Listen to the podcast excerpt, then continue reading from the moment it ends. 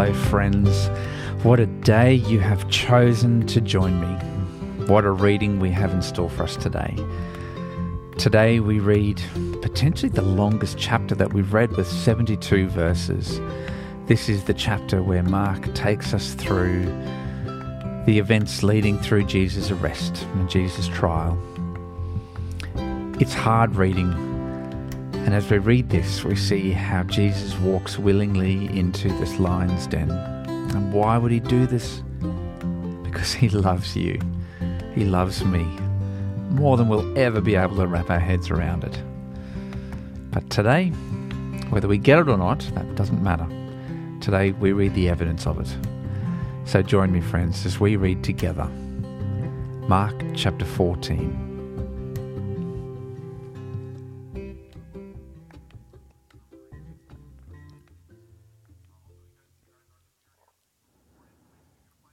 Now the Passover and the festival of unleavened bread were only two days away, and the chief priests and the teachers of the law were scheming to arrest Jesus secretly and kill him.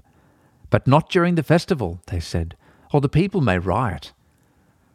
While he was in Bethany, reclining at the table in the home of Simon the leper, a woman came with an alabaster jar of very expensive perfume, made of pure nard she broke the jar and poured the perfume on his head. Some of those present were saying indignantly to one another, Why this waste of perfume? It could have been sold for more than a year's wages and the money given to the poor.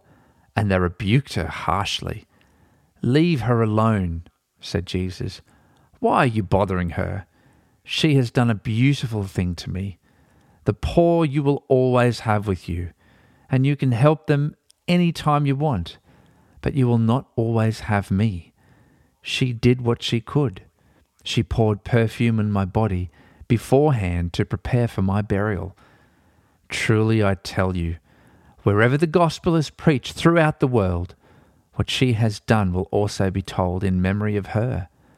Then Judas Iscariot, one of the twelve, went to the chief priests to betray Jesus to them. They were delighted to hear this and promised to give him money. So he watched for an opportunity to hand him over. On the first day of the festival on unleavened bread, when it was customary to sacrifice the Passover lamb, Jesus' disciples asked him, Where do you want us to go and make preparations for you to eat the Passover? So he sent two of his disciples, telling them, Go into the city and a man carrying a jar of water will meet you. Follow him. Say to the owner of the house he enters, The teacher asks, Where is my guest room, where I may eat the Passover with my disciples? He will show you a large room upstairs, furnished and ready. Make preparations for us there. The disciples left, went into the city, and found things just as Jesus had told them, so they prepared the Passover. When evening came, Jesus arrived with the twelve. While they were reclining at the table eating, he said, Truly I tell you, one of you will betray me, one who is eating with me. They were saddened, and one by one they said to him, Surely you don't mean me? It is one of the twelve, he replied, one who dips bread into the bowl with me. The Son of Man will go just as it is written about him. But woe to that man who betrays the Son of Man. It would be better for him if he had not been born. While they were eating, Jesus took bread, and when he had given thanks, he broke it and gave it to his disciples, saying, Take it, this is my body. Then he took a cup, and when he had given thanks, he gave it to them, and they all drank from it. This is my blood of the covenant, which is poured out for many, he said to them. Truly I tell you, I will not drink again from the fruit of the vine until that day when I drink it new in the kingdom of God. When they had sung a hymn, they went out to the Mount of Olives. You will all fall away, Jesus told them, for it is written, I will strike the shepherd and the sheep will be scattered. But after I have risen, I will go ahead of you into Galilee. Peter declared, Even if all fall away, I will not. Truly I tell you, Jesus answered, today, yes, tonight, before the cock crows twice, you yourself will disown me three times. But Peter insisted emphatically, Even if I have to die with you, I will never disown you. And all the others said the same. They went to a place called Gethsemane, and Jesus said to his disciples, Sit here while I pray. He took Peter, James, and John along with him, and he began to be deeply distressed and troubled. My soul is overwhelmed with sorrow to the point of death, he said to them. Stay here and keep watch. Going a little farther, he fell to the ground and prayed that if possible the hour might pass from him. Abba, Father, he said, everything is possible for you. Take this cup from me, yet not what I will, but what you will. Then he returned to his disciples and found them sleeping. Simon, he said to Peter, are you asleep? Couldn't you keep watch for one hour? Watch and pray so that you will not fall into temptation. The spirit is willing, but the flesh is weak. Once more he went away and prayed the same thing. When he came back, he again found them sleeping because their eyes were heavy they did not know what to say to him. Returning the third time, he said to them, Are you still sleeping and resting? Enough. The hour has come. Look, the Son of Man is delivered into the hands of sinners. Rise, let us go. Here comes my betrayer. Just as he was speaking, Judas, one of the twelve, appeared. With him was a crowd armed with swords and clubs, sent from the chief priests, the teachers of the law, and the elders. Now the betrayer had arranged a signal with them The one I kiss is the man. Arrest him and lead him away under guard. Going at once to Jesus, Judas said, Rabbi, and kissed him. The men seized Jesus and arrested him. Then one of those standing near drew his sword and struck the servant of the high priest, cutting off his ear. Am I leading a rebellion, said Jesus, that you have come out with swords and clubs to capture me? Every day I was with you, teaching in the temple courts, and you did not arrest me. But the scriptures must be fulfilled. Then everyone deserted him and fled. A young man wearing nothing but a linen garment was following Jesus. When they seized him, he fled naked, leaving his garment behind. They took Jesus to the high priest, and all the chief priests, the elders, and the teachers of the law came together. Peter followed him at a distance, right into the courtyard of the high priest.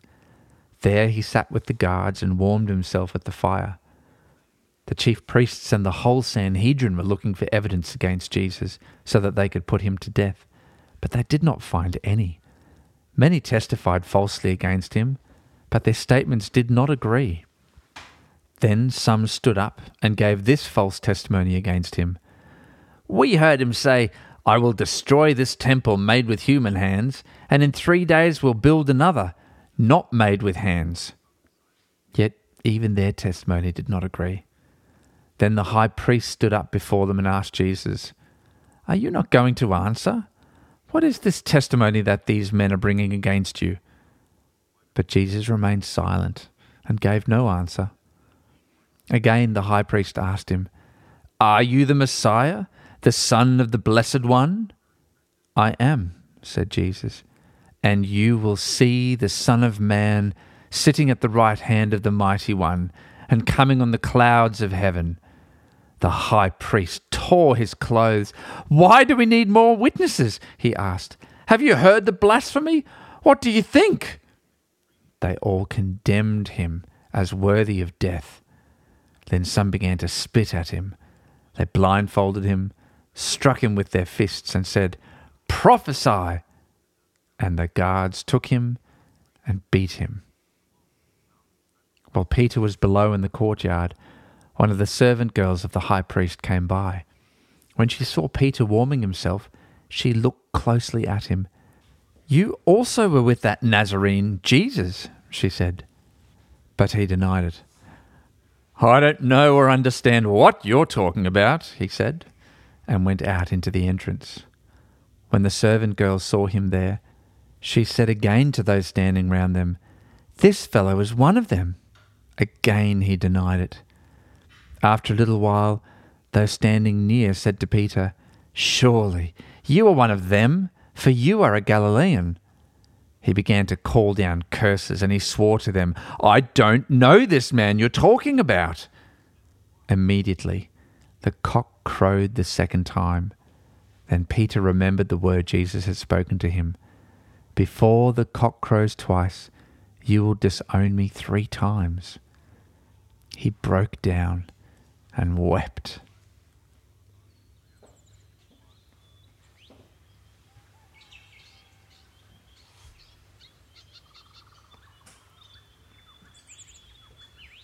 Jesus, it all just seems so unfair.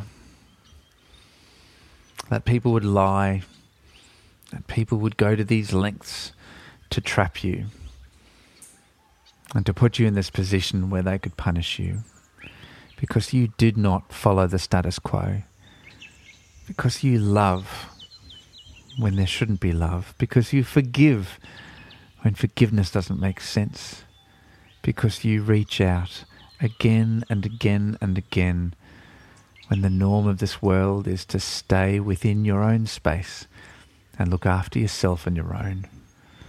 Thank you, Jesus, for showing us a different way. Thank you for walking into this pit of vipers, putting yourself in harm's way so that you can sacrifice yourself out of love for us. We are so humbled and grateful and ever in awe of how you love us. Thank you, Jesus, for this love, for the self sacrificing love. We lift you up, we praise you, and we thank you, and we glorify your holy name. In your name we pray. Amen.